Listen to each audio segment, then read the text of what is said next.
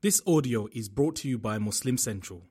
Please consider donating to help cover our running costs and future projects by visiting www.muslimcentral.com forward slash donate.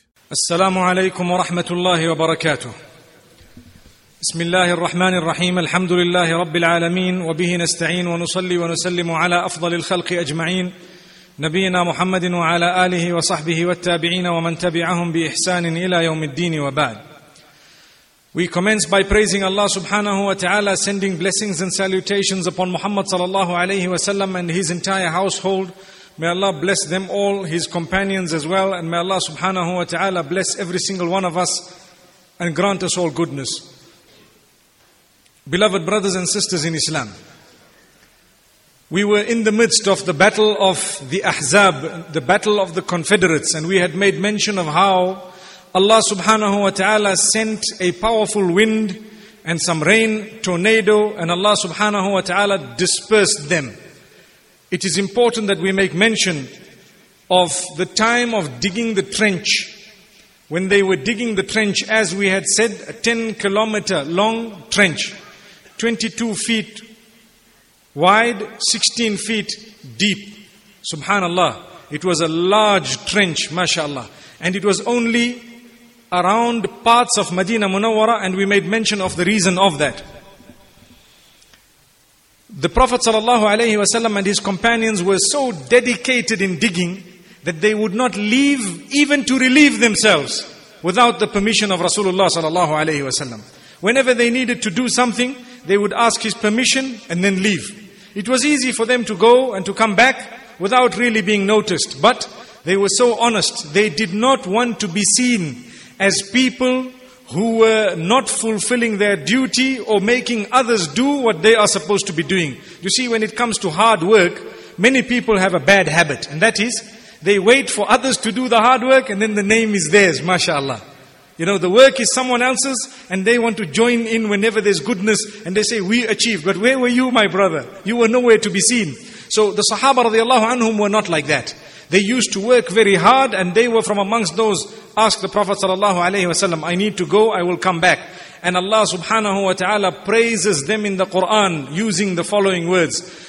انما المؤمنون الذين امنوا بالله ورسوله واذا كانوا معه على امر واذا كانوا معه على امر جامع لم يذهبوا حتى حتى يستاذنوه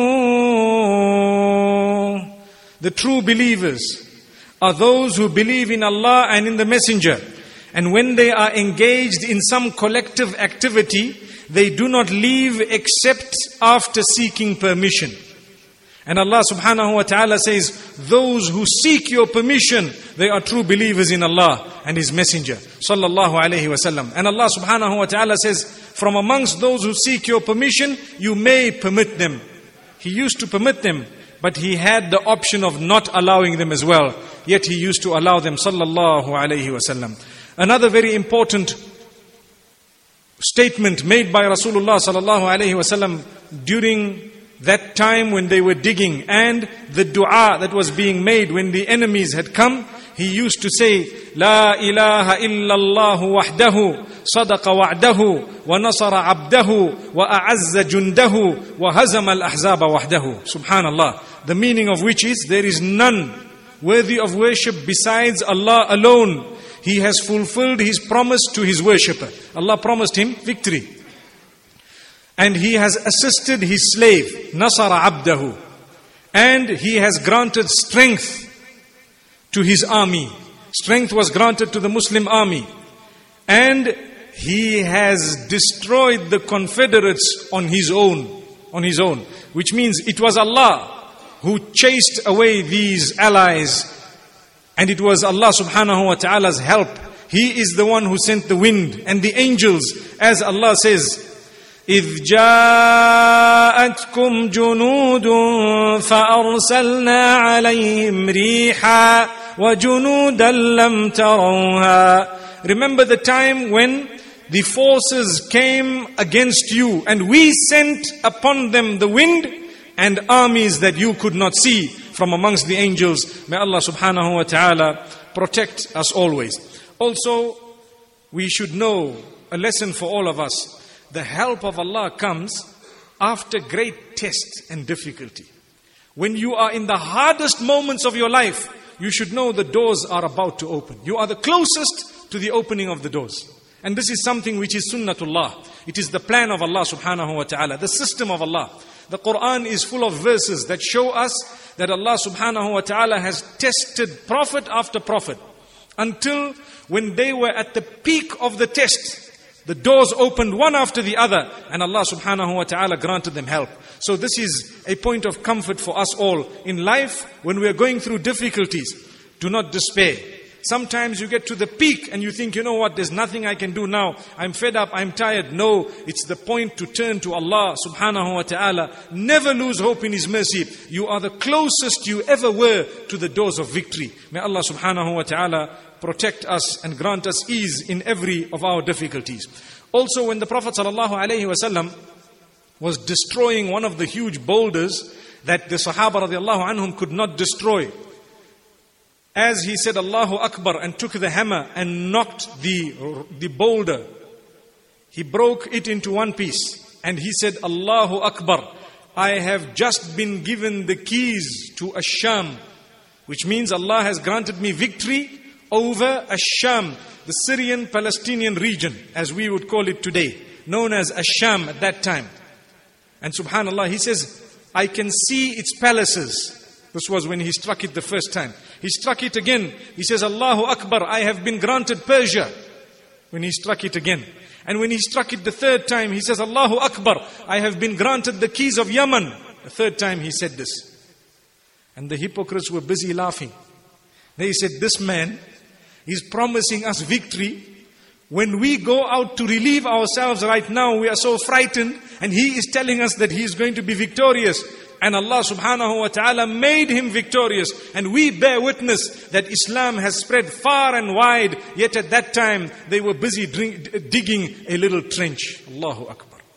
Look at the sacrifice of the Sahaba. This is why we say, may peace be upon them. Radiyallahu anhum, Allah be pleased upon them. Had it not been for their sacrifice, one wonders where we would have been sitting today. May Allah subhanahu wa ta'ala grant us the ability to be grateful and to ponder over the gift upon us and to ponder over the sacrifice of those and to ask ourselves, what are we ready to sacrifice? Sometimes we're not ready to sacrifice our sleep for salah. And sometimes we are not ready to sacrifice our desires to please Allah subhanahu wa ta'ala. May Allah subhanahu wa ta'ala protect us. We had also made mention of Ikrimah ibn Abi Jahl who had tried to come through the, the trench and he was attacked. Khalid ibn al-Walid, who was on the side of the mushriks on that day, had also tried. And because he was one who was very intelligent on the day of Uhud, the Prophet ﷺ had set aside Usayd ibn Hudayr radiallahu anh with 200 men telling him, just watch Khalid. Just make sure that he does not come about to engage in something similar to that which he did in the past. May Allah subhanahu wa ta'ala grant us all protection. And as for the hypocrites, on that day, they were laughing. And they said, There is no chance that you people can actually be victorious over 10,000 powerful men who have come heavily armed from all different tribes and groups. They have allied together and they have come against you. And Allah subhanahu wa ta'ala says, They sought to excuse themselves, saying, You know, we have to look at our own homes. There are uh, difficulties we are facing our women are not protected and so on. So we need to go. And Allah exposes them in Surah Al-Ahzab. Allah says, these are hypocrites. They lied to you. وإذ قالت طائفة منهم يا أهل يثرب لا مقام لكم فارجعوا Remember there was a group from amongst you who had said, O people of Medina, O people of Yathrib, go back because you will not be able to face this enemy.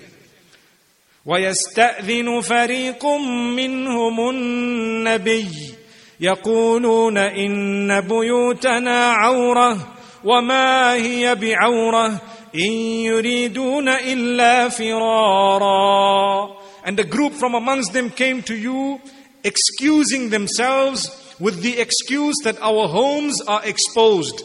Allah says their homes were not exposed, they only wanted to run away from the battlefield. And this is why Allah subhanahu wa ta'ala in Surah Al Ahzab has revealed so many verses exposing these hypocrites and telling us. قل لن ينفعكم الفرار إن فررتم من الموت أو القتل وإذا لا تمتعون إلا قليلا Say, O Muhammad sallallahu alayhi wasallam, tell them, you will never be able to run away if you are trying to run away from death or from being killed at the time that Allah subhanahu wa ta'ala has written for you. You won't be able to run away. You know, if we take a look at Khalid ibn al-Walid radiallahu anhu, at this moment he was from amongst the mushrik army. Later on he accepted Islam. And when he passed away, he passed away on his deathbed. He was not a martyr who had martyred on the field of battle. No. He passed away on his deathbed. And he showed the people the gashes that he had had all over his body. And he says, I would just like this to serve as a lesson to those who are full of cowardice. That as much as I have fought, and everyone knew that Khalid ibn al-Walid, he was even known as Saifullah. He was known as the sword of Allah subhanahu wa ta'ala. He says, As much as I fought, Allah had not written death for me on the battlefield, but wrote it on my bed at home. فَلَا نَامَتْ أَعْيُنُ الْجُبَنَا So let the eyes of the coward not be sealed and closed. May Allah subhanahu wa ta'ala grant us a lesson. Thereafter, we had the head of Banu Qurayza, whose name was Ka'b ibn Asad. This Ka'b ibn Asad he had broken the treaty during the Battle of the Confederation, the Confederates that had come. It is known as Ghazwatul Ahzab because they had allied together. It is also known as Al Khandaq because of the trench that they had dug. The Banu Qurayza broke their treaty. We spoke about it yesterday. This Ka'b ibn al-Asad, he had tried to harm the Muslim women. And he had tried to harm the Muslims. The Prophet ﷺ first sent as Zubayr ibn al-Awwam radiallahu anhu tells him, Go and see what these people are doing.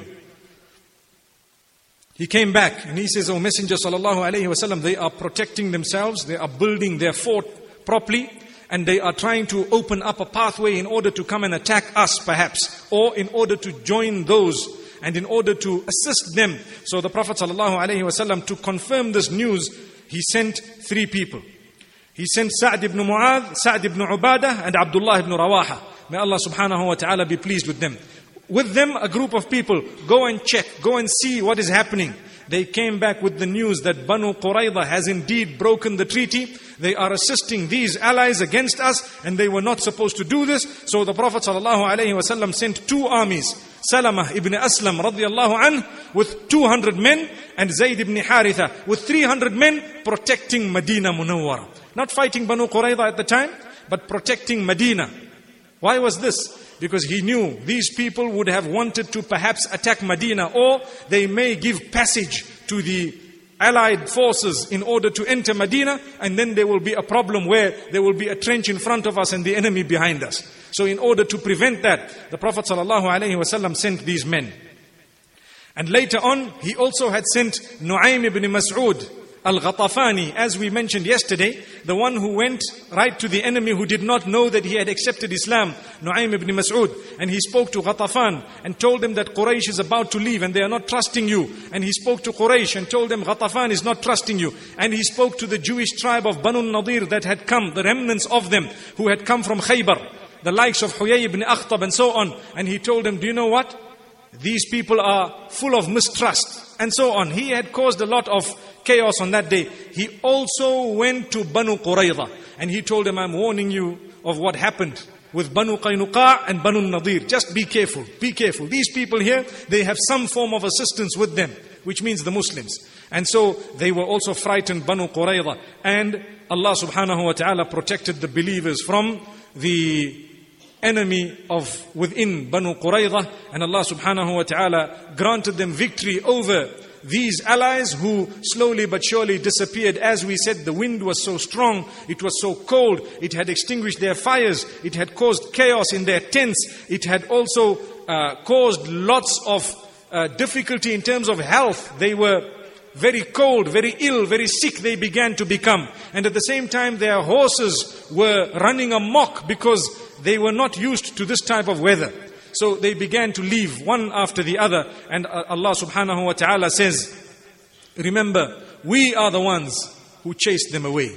We are the ones who granted you victory, O Messenger sallallahu alayhi wasallam. Allah says, إذ جاءوكم من فوقكم ومن أسفل منكم وإذ زاغت الأبصار وبلغت القلوب الحناجر وتظنون بالله الظنونا هنالك ابتلي المؤمنون وزلزلوا زلزالا شديدا Remember when they had come from above you and from beneath you. Ghatafan had come, Quraysh had come. Banu Qurayza had intended to harm. And the people from Khaybar had also come. Allah says they came from all over. And when the eyesight became dull, meaning seeing so many people, and the hearts had got right up to the throats. Imagine, today when you're really, really worried, something major is happening, where do you feel your pulse?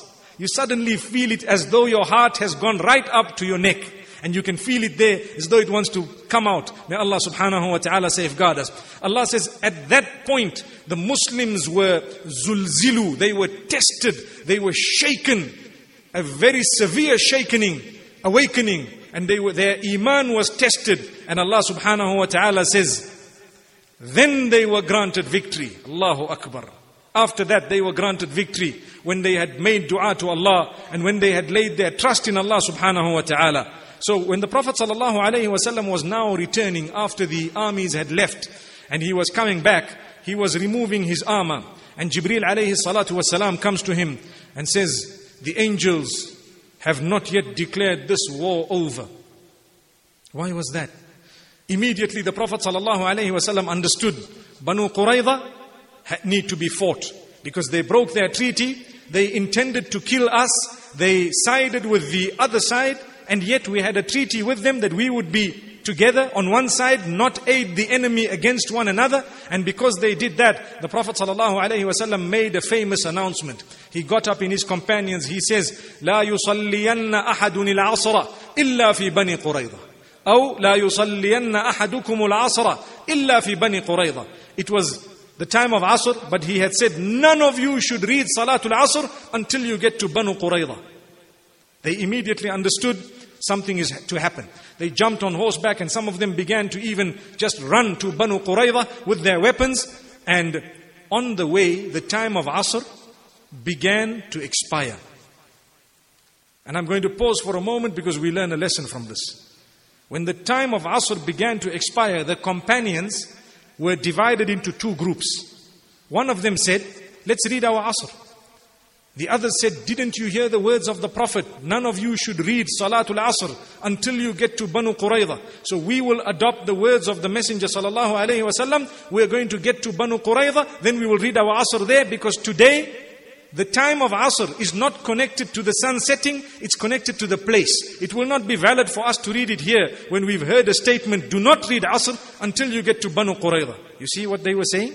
And the other group said, no, the messenger was only trying to say that rushed to Banu Qurayza. But he wasn't trying to say that delay your Asr until its time expires. So these were two totally different understandings. One saying read your Salah, the other one saying no, let it become Qadha, we read it later on.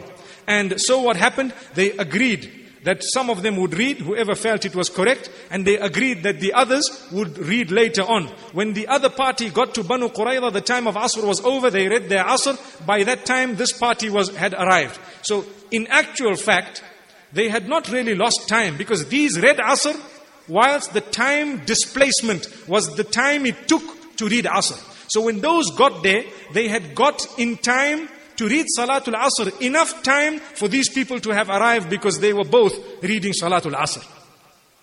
When they met the Messenger sallallahu wasallam, they told him what had happened. And very amazing, very amazing words of the Prophet wasallam. He says, both of you are correct. Why was that?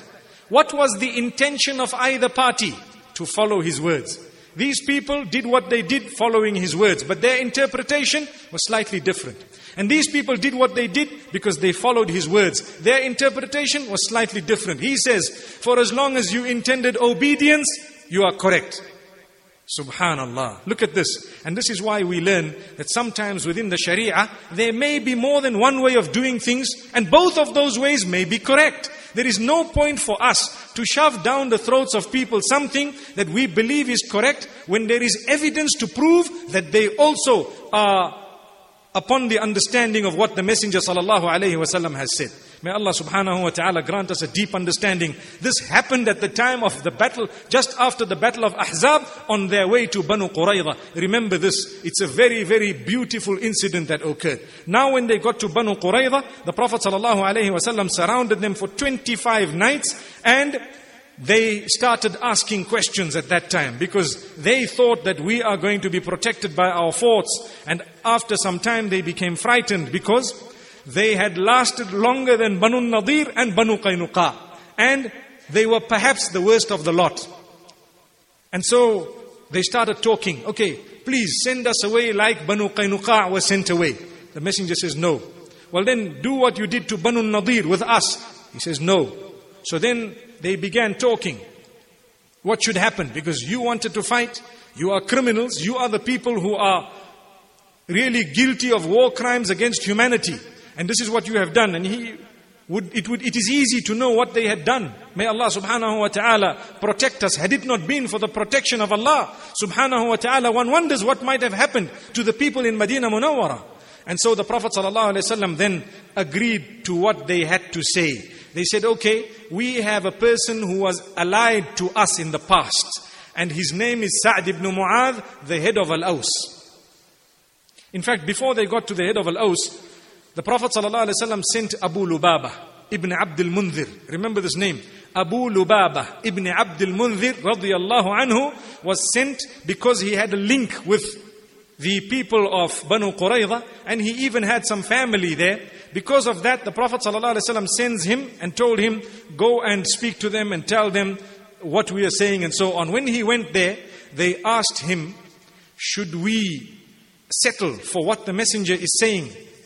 And he told them, yes. And he pointed at his neck, yes. Which means you people are going to be executed. You are all criminals. Yes. They were shocked, but they understood. When he did that, he was not instructed by the Messenger ﷺ to tell them that. Not at all. So he felt immediately that I have engaged in some form of deception. I did something I was not supposed to do.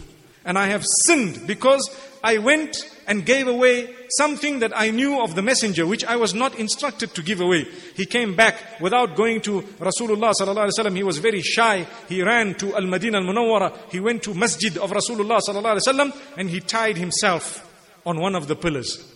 It was a tree stump. He tied himself, and he swore an oath within himself. I'm not going to release myself until I am forgiven for my sin. He knew that the messenger is going to know what happened because Allah sends wahi and revelation to him, informing him. So this Abu Lubaba on one hand is tied. The other hand, Banu Qurayza say, you know what, we've got a man. They remembered that the previous clans they had asked, like Banu Nadir, they had asked Abdullah ibn Ubay ibn Salul, they said, why don't you let him decide? And Abdullah ibn Ubay, if you recall, he had disrespected the Prophet ﷺ by holding him. And he said, release them, let them go. And the Prophet ﷺ let them go.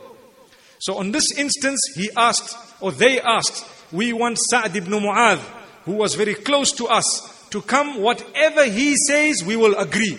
The messenger says, go and bring Sa'd ibn Mu'adh. Where was he?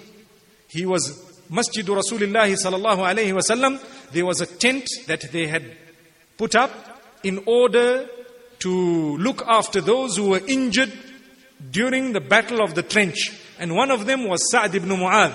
He had been hit with some spears and he was injured. So he couldn't really move. They carried him and they brought him to Banu Qurayza. Banu Qurayza were encircled. So when he got there, they were very excited because they thought this is our man. He'll probably say something nice. So they uh, told Rasulullah sallallahu alaihi wasallam, this is the man. Whatever he says, we'll agree. So Sa'd ibn Mu'adh looks at them. Will you agree to whatever I say? They said, Yes. He said, O messenger, these are criminals of the highest order. They are criminals of the highest order. Execute them all. Allahu Akbar. Imagine, Sa'd ibn Mu'adh says, I know these people. They are criminals. They are not to be forgiven. The others, we had forgiven them. They went. What did they do? They brought together a huge army. They are the ones who created that committee of people who went to Quraysh and here and there. And they came to fight us. If you are going to leave these people, look at what they did. They actually wanted to destroy us completely from the back. If it was not for the protection of Allah, we would have been destroyed. O Messenger sallallahu alayhi wasallam, execute them one after the other because this is more like a court martial. All of them are guilty of war crimes. They need to be executed one after the other. Banu Qurayza was executed. May Allah subhanahu wa ta'ala protect us all and grant us goodness. And those who were not criminals, the women and the children and so on, they were considered prisoner of war. May Allah subhanahu wa ta'ala grant us a lesson from this. Sa'd ibn Mu'adh radiyallahu anhu. He had accepted Islam upon the hands of Mus'ab ibn Umair radiallahu anhu. We made mention of it more than once in these series. And he was a name I had told you, remember this name.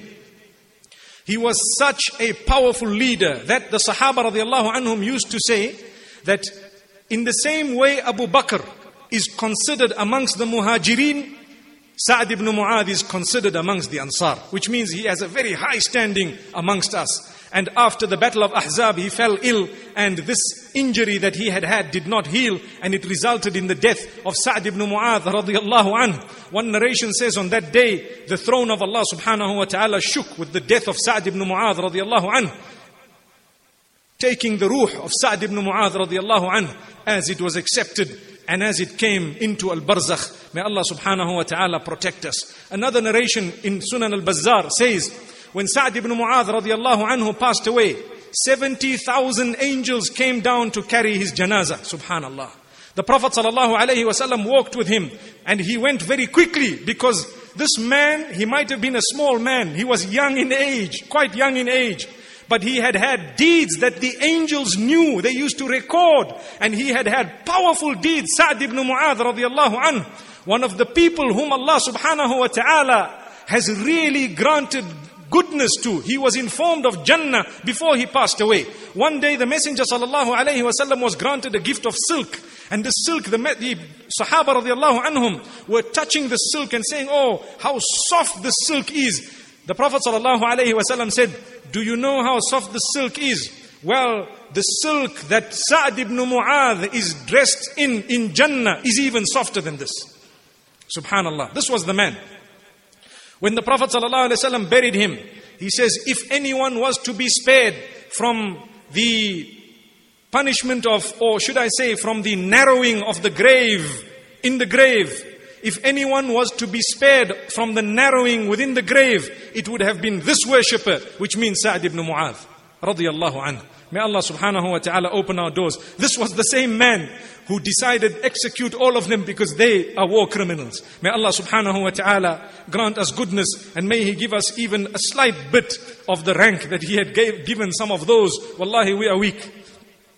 This is a month of Ramadan, month of goodness. We are so weak. Let us promise Allah subhanahu wa ta'ala we will try to be the best of people and we will try to improve ourselves. Our lives are far easier than the lives of these people who had sacrificed and earned the happiness of Allah subhanahu wa ta'ala. Why then do we find ourselves in such transgression? May Allah protect us. As for Abu Lubaba, on the other hand, he tied himself. And the Prophet ﷺ was told his story. The Prophet ﷺ said, Had he come to me seeking forgiveness, I would have made dua for him, he would have been forgiven. But since he has decided he wants to be forgiven, we will wait for revelation to come and forgive him. So he imposed it on himself, tied himself. Every day he is engaging in tawbah. His wife used to come and release him for salah. He would read salah and get back, tied once again. And this lasted six days. After six days, revelation came, forgiving him. So the Prophet ﷺ told his wife Umm Salama that revelation has come for giving Abu Lubaba. And the house of Umm Salama was right at the masjid, just adjacent to the masjid of Rasulullah ﷺ. So she says, O messenger, can I inform him? He said, yes. So she said with a loud voice, O Abu Lubaba, revelation has come to you forgiving you Or revelation has come to Rasulullah sallallahu alaihi wasallam forgiving you, about you. He says, I'm not going to release myself until I'm released by Rasulullah sallallahu alaihi wasallam. He must come and tell me, subhanallah. واخرون اعترفوا بذنوبهم خلطوا عملا صالحا واخر سيئا عسى الله ان يتوب عليهم ان الله غفور رحيم There are some who had done good deeds but spoiled them with a few bad deeds, seeking the forgiveness of Allah subhanahu wa ta'ala Allah will forgive them, for indeed Allah is most forgiving, most merciful. The lesson for us all. We have good deeds, we have bad deeds. Never lose hope in the mercy of Allah. No matter who you are, no matter what you've done, the mercy of Allah is not far away. It is very near. We need to seek it and we need to be serious about it. And wallahi, it descends upon us. May Allah subhanahu wa ta'ala grant us forgiveness. And this is when uh, he was forgiven. And then Abu Lubaba, up to this day, if you go to Al Madinatul Munawwara, in what is known as a Rawdah, الروضة the Prophet صلى الله عليه وسلم says ما بين بيتي ومنبري روضة من رياض الجنة between my house and my mimbar is a garden from the gardens of paradise. So if you go there, it is demarcated with a different color of carpet. And if you look at the pillars, they are different. They have some marble on them. And if you look further up, there are names on the pillars. One of them, you will see Ustuwana to Abi Lubaba. You will see the pillar of Abu Lubaba. It used to be a tree stump. Later on, they demarcated it. Now they have put up a proper pillar. And that means this is the place where this man had tied himself. Now when you go there, you will know what is the meaning of the term Ustuwana to Abi Lubaba. May Allah subhanahu wa ta'ala forgive us all and grant us goodness. The verses of hijab were also revealed after the Battle of Ahzab, where the verses which had instructed us how to be speaking to the opposite sex, the limits of it, the lowering of the gaze, how we should be addressing the wives of the Messenger wasallam from behind a screen. All this is revealed in the Quran. How the women should be when they leave their homes, putting on an outer cloak, an outer garment. In fact, let me read the verse for you. يا ايها النبي قل لازواجك وبناتك ونساء المؤمنين يدنين عليهن من جلابيب من جلابيبهن O messenger Tell your wives, your daughters, and the believing females that they should don, they should wear the outer garment, a julbab, that which comes from the top to the bottom, the outer garment. And this is when they would leave their homes or when they would be in the presence of a non-mahram, a strange man who is marryable. In Islam, anyone whom you can marry is strange to you. May Allah subhanahu wa ta'ala grant us protection. So this laid down the foundations of the dress code in Islam. From this day on, things changed in Madinatul Munawwara. So much so that when this verse of Ahzab came, the Sahaba radiallahu anhum and the wives of Rasulullah sallallahu alayhi wasallam, they say, May Allah's mercy be upon the women of the Ansar. When the verse of hijab came, they all had covered themselves as though they were crows in a black outer garment. Subhanallah. May Allah subhanahu wa ta'ala open our doors. It's not compulsory to wear the color black, but it is better to wear a darker color because it is astar. It actually covers you better. May Allah subhanahu wa ta'ala protect us and grant us goodness and open our doors. So hijab was also revealed during or just after that particular battle. And at the same time, uh, it's important that we make note of something that had happened in the battle of Dhatul Riqa'. There is difference of opinion as to when exactly Dhatul Riqa' took place. It was a battle where, when the Muslims' time for prayer had come, the non-Muslims had thought, when these people go to sajda, we can wipe them out. Because they have to pray. And when they are praying, they all go down in prostration. When they are prostrating, it will be easy to wipe them out.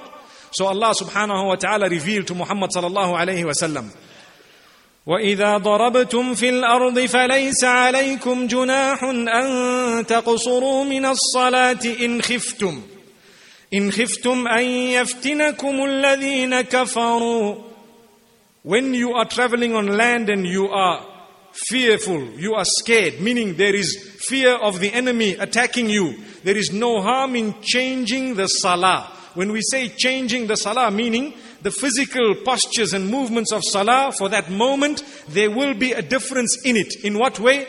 Allah subhanahu wa ta'ala says, واذا كنت فيهم فاقمت لهم الصلاه فلتقم طائفه منهم معك long verses that Allah subhanahu wa ta'ala makes mention of in surah an-nisa and Allah subhanahu wa ta'ala says there should be a group of people when they go down to sajda, there must be another group of people who have not gone down to sajda and they are waiting with their weapons. Allahu Akbar. When these have completed with their sajda, these people will then go down to their sajda and those will be waiting with their weapons. So they will take turns. Allahu Akbar. Look at the salah.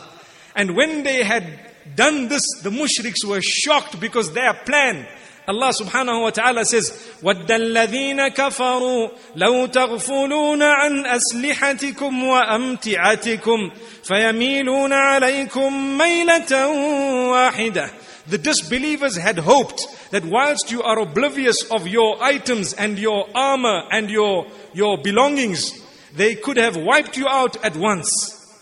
And Allah says, you change, you can change the method or the physical a method of salah for that particular time where one group goes down, the other one is waiting. When that one comes up, this one goes down whilst that one is waiting. Subhanallah. Then they join together. May Allah subhanahu wa ta'ala grant us goodness. This had also come down.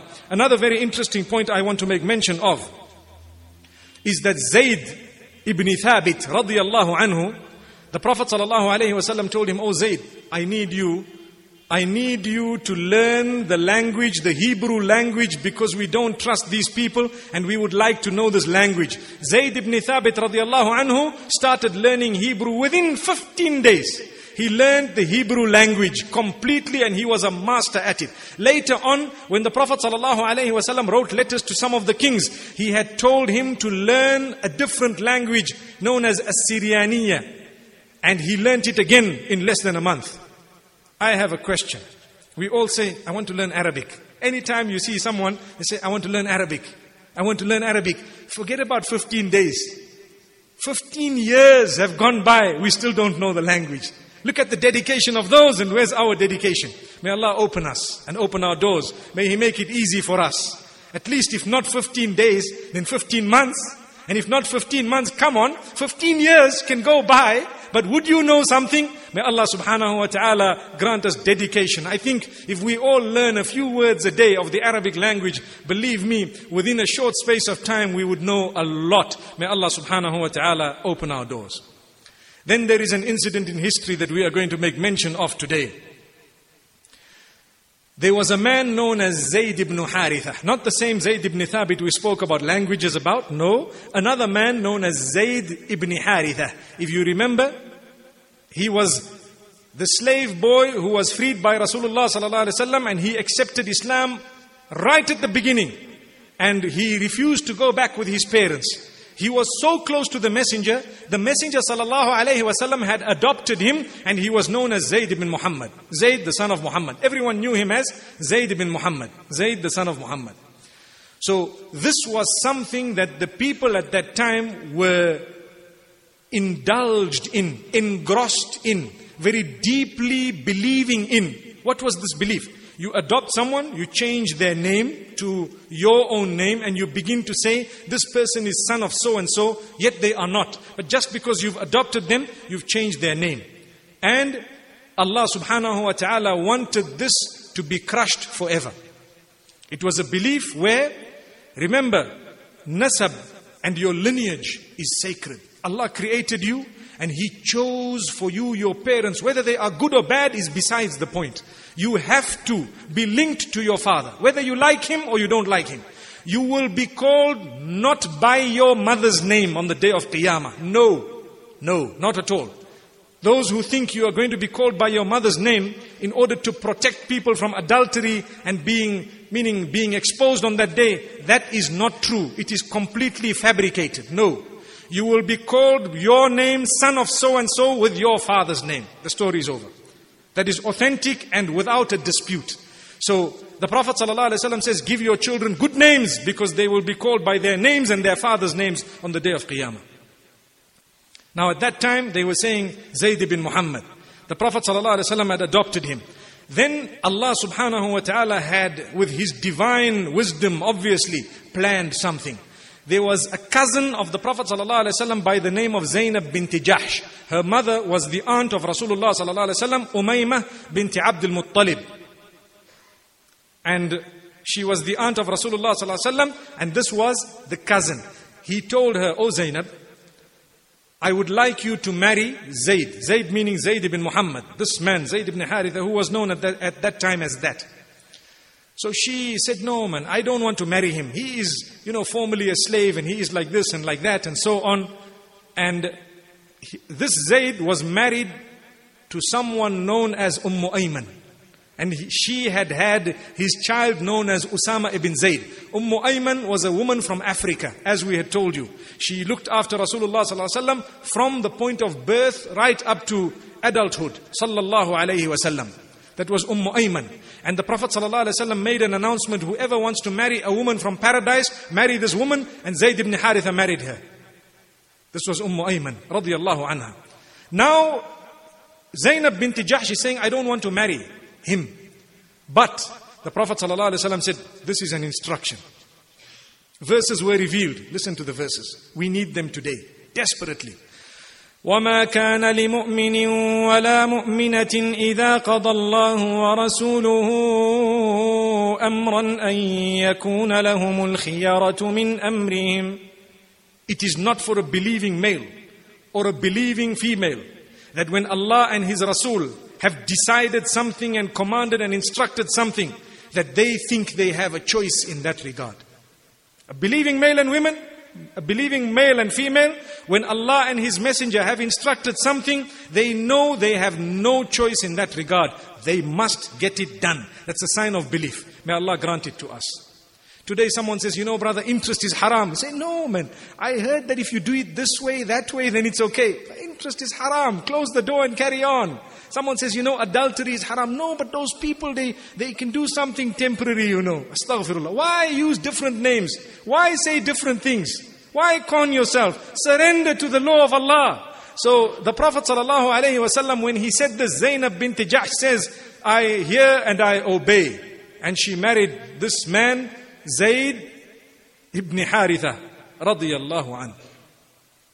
It so happened that he had a difficulty.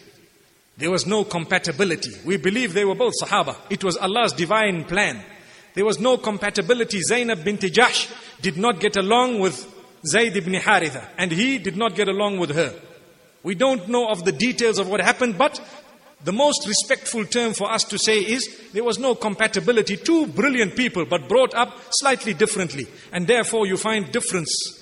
And he used to come complaining to Muhammad sallallahu alaihi wasallam, and he, Muhammad sallallahu alaihi wasallam used to tell him, fear Allah and hold her. Ittaqillah. Fear Allah and hold her.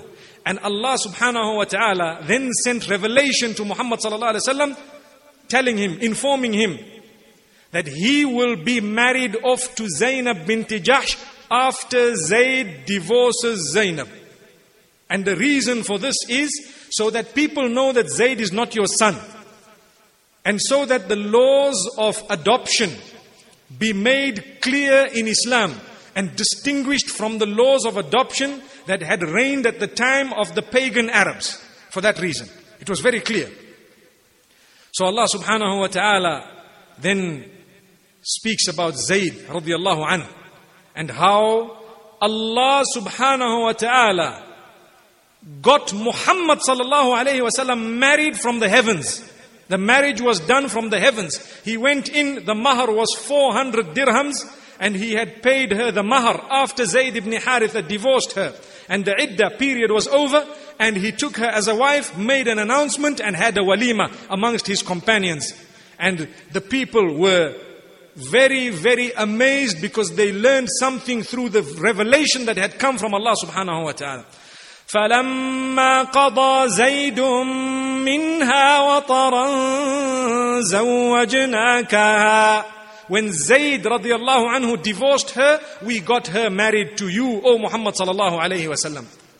لكي لا يكون على المؤمنين حرج في ازواج ادعيائهم اذا قضوا منهن وطرا so that none of you could have any form of doubt regarding the marriage of a person to the ex-wife of his so-called adopted son, which means this is not your son. If he was your real son, you would never be allowed to marry her because that was your daughter-in-law, prohibited upon you even after she is divorced. So this was Allah subhanahu wa ta'ala. And in the same surah known as Surah Al-Ahzab, remember this all happened after Al-Ahzab. Right at the beginning, Allah subhanahu wa ta'ala says, if you open the pages of Surah Al-Ahzab, very interesting, powerful surah. Allah subhanahu wa ta'ala says, وما جعل أدعياءكم أبناءكم Those whom you are claiming to have adopted, we have not made them your sons. They are not your sons. Allah says, "Udu'uhum li'abaihim huwa aqsatu 'inda Allah." Call them with their fathers' names. That is justice according to Allah subhanahu wa ta'ala. And this is why it is totally prohibited to lie and say, this is so and so, son of so and so, knowing that this is not true. If you've adopted someone you can always inform them. They need to know who they are. Lineage is sacred in Islam. And this is why the hadith says, whoever changes lineage, knowing that this is untrue, they will not smell the scent of heaven. Allahu Akbar. They will not smell the scent of heaven because it is sacred. And whoever calls themselves with a name besides that of their fathers, meaning son of so and so. You see, surnames, a surname is something that people create. A man sends, sells milk, they call him so and so milkman. You know, a man sells, I know in Urdu they would say, or in Gujarati they would say dudwala, which means a person who sells milk. For example, in another language they might say najjar, which means a car- carpenter. They will say, so a surname is just something that people are known by. No harm in surnames. We're not worried. But at the same time, to say that this person is the son of so and so, or to give people the feeling that this person is actually belonging to someone whom he is not belonging to. That is what we're talking about. Allah says, even if you don't know their parents, you should call them, these are the sons of Abdullah. فَإِن لَمْ تَعْلَمُوا آبَاءَهُمْ فَإِخْوَانُكُمْ فِي الدِّينِ these are the children, our brothers in Islam. This is the verses of Surah Al-Ahzab and I invite you to pick up the Quran and read the opening verses of Surah Al-Ahzab to see what Allah subhanahu wa ta'ala has said. Because adoption as was known at the time of Quraysh was abolished completely. So what remained? What remained is the virtue of looking after children who do not belong to you. That's all it was. It's just looking after children. You have fostered children who are not yours. We still have jahiliyyah in us. We still have ignorance in us whereby people don't have children. May Allah subhanahu wa ta'ala grant them. After some time they adopt and they get so upset if you say, Is this your child? What do you mean, is this my child? Is this my son? Allahu Akbar. But you sound like a man from Quraysh. Allah protect us. That's not supposed to be the case. Don't be embarrassed. Tell those children from a young age, we love you the most. We love you so much that we want to look after you. We will ensure that you have a good upbringing. We will be just as your parents, but your parents are someone else. This is Islam. We need to be honest and open. And we need to make amends. There is nothing wrong. And every time we speak about this, because of the Western system, that sometimes we find ourselves drowning in. People are shocked. They say, What? We've never heard this before. But this is the deen. From the beginning, it is known just like wudu and salah. This is the, the law. Anyone who wanted to know it, it's in the Quran. You can just open it and see Surah Al-Ahzab. Read what it says there. Allahu Akbar. Clear cut verses. Do not call someone your son when he is not your son. It's over. And the only time a person is to be called by the name of the mother is when that child is illegitimate or the father is unknown. Allah protect us. If you find in the whole book, in all the scriptures from the beginning right to the end, the only person who is called the son of a mother is Isa. وَإِذْ قَالَ عِيسَى بْنُ مَرْيَمْ Jesus the son of Mary. Why? He did not have a father. It was Allah subhanahu wa ta'ala who miraculously caused the birth of Jesus. May peace be upon him. So that is why he is known as Jesus, the son of Mary. When it comes to anyone else, they are never referred to as son of so and so with the mother's name. Nowadays, I know of cases where the mothers feel that, you know, we have equal rights, so now you must, you must put my name in the name as well. So they say, so, so and so, son of the mother, son of the father. Allahu Akbar. You're not going to lose or gain anything by that. This is Allah's plan. Allah says, you are called by your father. So it's nothing bad. May Allah subhanahu wa ta'ala grant us goodness and may He open our doors and grant us acceptance.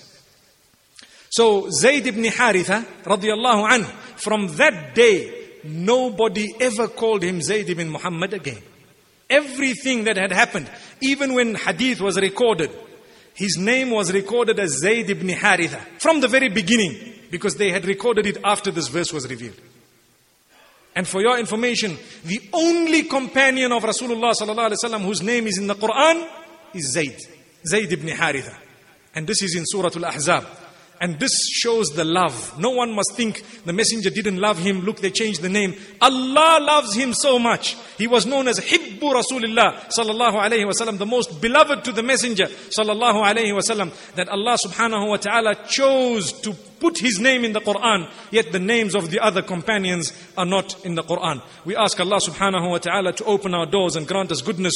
Tomorrow, inshallah, we will go straight into the events that led up to the, to the Treaty of Hudaybiyah and why exactly it happened and how exactly it happened. But before we get there, inshallah, and before we close this evening, I'd like to make mention that there were many skirmishes that took place after the Battle of the Trench. Why were there many skirmishes?